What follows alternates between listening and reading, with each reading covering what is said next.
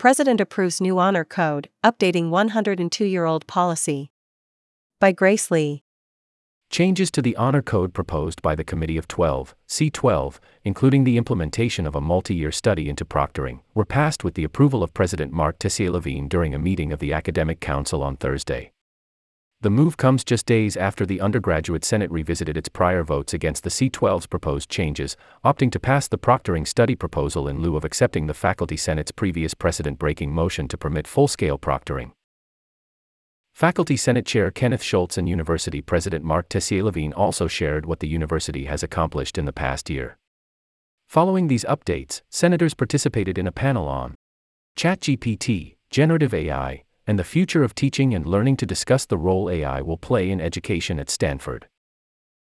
Thursday's council meeting was held in lieu of the biweekly Faculty Senate meeting to conclude the academic year. Passing proposed Honor Code changes.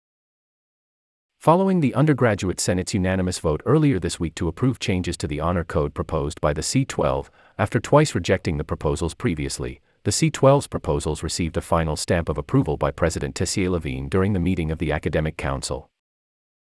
U G S parliamentarian Ivy Chin, twenty-six, said that its vote would kill two birds with one stone by simultaneously restoring the relationship between the U G S and the Faculty Senate and by further including student concern on the process. The C twelve was formed to re-evaluate Stanford's policies on academic integrity. Schultz commended the C twelve for making changes that he said will make the Honor Code more flexible and rehabilitative for students. For years, faculty, students, and staff have complained that the process is too much like a criminal proceeding with high stakes and large burdens to navigate it, he said. The new system is designed to be much more flexible, better able to match the consequences with the severity of the infraction, and more focused on helping the student who just made a mistake to get back on the right track.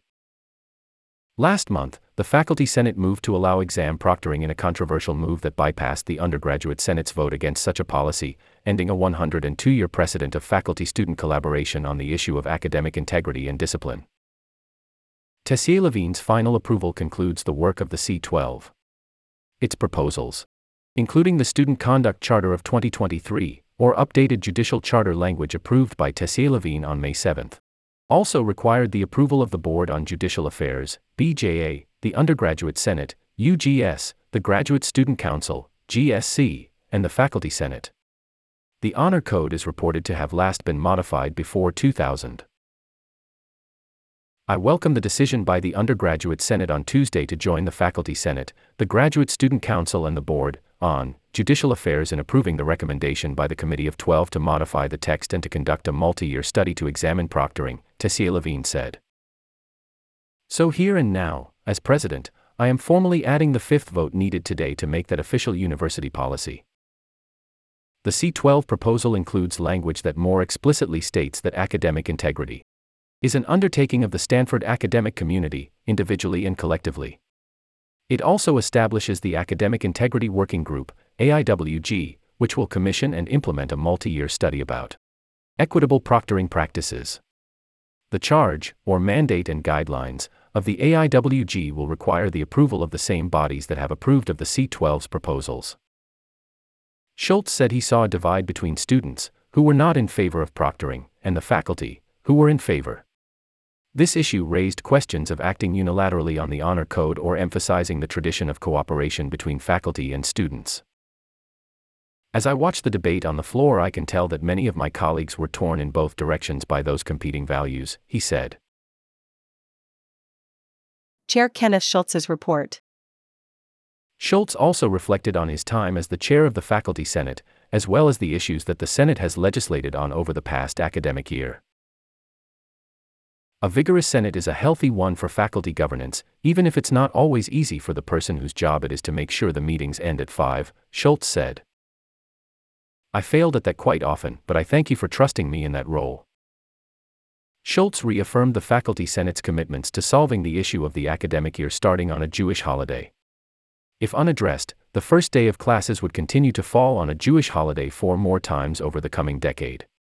This academic year began on Rosh Hashanah, and the upcoming academic year would have fallen on Yom Kippur. In November, the Faculty Senate voted to move the first day of classes from Monday, September twenty-fifth to Tuesday, September twenty-sixth for the twenty twenty-three twenty-four academic year. For a more permanent solution, some stakeholders have proposed shortening the academic quarter by a day, while others have proposed moving the start day by one day and making up for it at the middle of the quarter. A definitive answer has escaped us so far this year, but the quest for the right balance goes on for now, Schultz said. Schultz also spoke on academic freedom, including university policies and academic speech. The issue first arose in December with the Elimination of Harmful Language Initiative, E H L I, a comprehensive guide on alternatives to discriminatory terms. Among the guide was suggestions to use masked study as opposed to blind study and ordinary person in lieu of normal person. The guide was taken down in early January after widespread opposition. The Faculty Senate then created a committee tasked with assessing the university policies that concern academic speech and recommending necessary steps. "This isn't a problem we're going to be able to legislate away," Schultz said. "We need to come up with innovative ways to support faculty on navigating discussions on difficult topics and approach students on sensitive and disturbing topics." President Tessier-Lavigne report. Tessier-Lavigne started off his report commending faculty and staff for their contributions to allowing the university to navigate a new sense of normal post-pandemic, as well as recognizing various awards and elections. According to Tessier-Lavigne, the university invested an additional one hundred million dollars in research support over the past two years.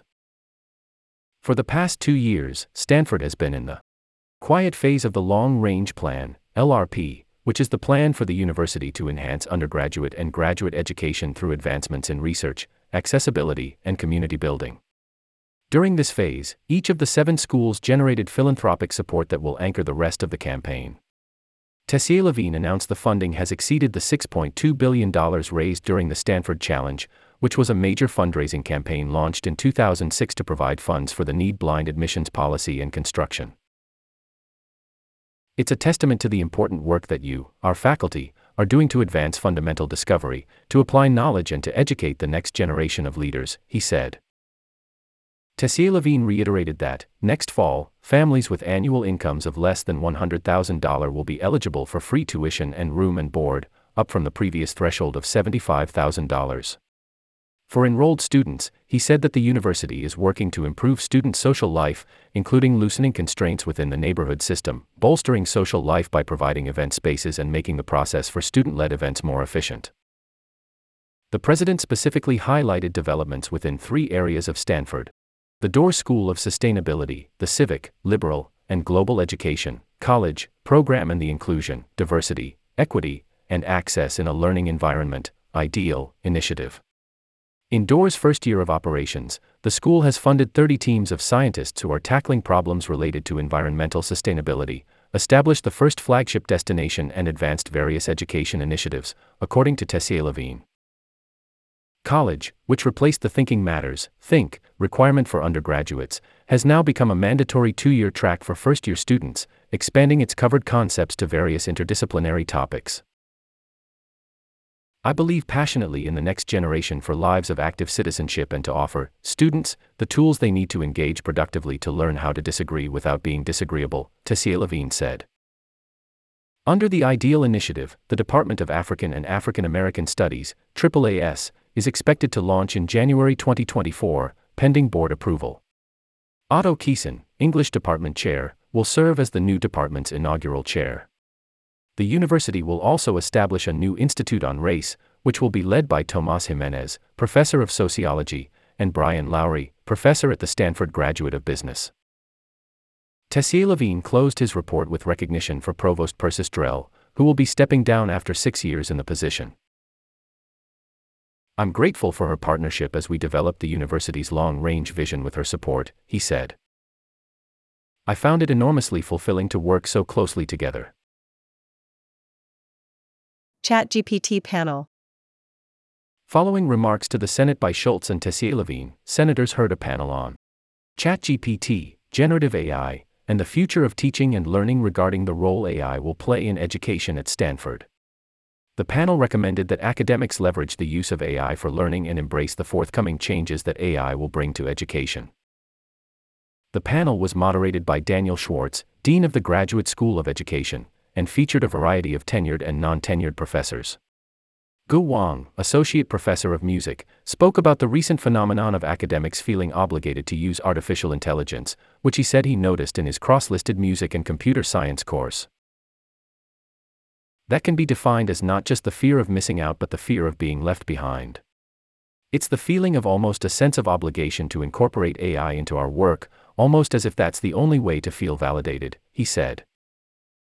Wang said that he sees A I transforming into more of a modern oracle, where students can take their questions and it'll generate an answer without showing how the answer came to be. But he said that he also sees A I as a tool that students can use to get better at skills. Distinguishing between the two and finding meaning in it, he says, is key in figuring out what role A I plays in our society. It's incredibly important to figure out how much of it should be oracle or like an oracle and how much should be a tool that humans can wield, he said. Schwartz then introduced an unexpected guest, ChatGPT. Is education entering an existential moment with ChatGPT? He asked. Sarah R. Levine, Assistant Professor of Education, followed up with her perspectives on the role of A I in the K twelve space. On one hand, Levine said that high schoolers feel frustrated not having counter-arguments to their work and ideas, whereas teachers feel frustrated at the quality of work that students submit. Levine added that ChatGPT allows students to have an entity to argue against and teachers to have examples of academic arguments that students can learn from. Becoming more comfortable with A I so you can learn how to manipulate it will help kids become the creative and growth-oriented students that we hope they'll be, Levine said. Dora Dembski, Assistant Professor of Education, agreed with Levine on leveraging A I to make the field of teaching more enjoyable, efficient, and enticing. More specifically, with no teaching assistance or additional help, Dembski said that teachers can use ChatGPT to provide more reactive feedback. Sometimes I give feedback to my students at like eleven p m and I'm just so tired, Dembski said. What if A I could draft something that is positive, that supports the growth mindset and really allows you to be more effective and focus on the things that require your expertise? Victor Lee, Assistant Professor of Education, spoke about how the next generation can be equipped for an A I-centered world.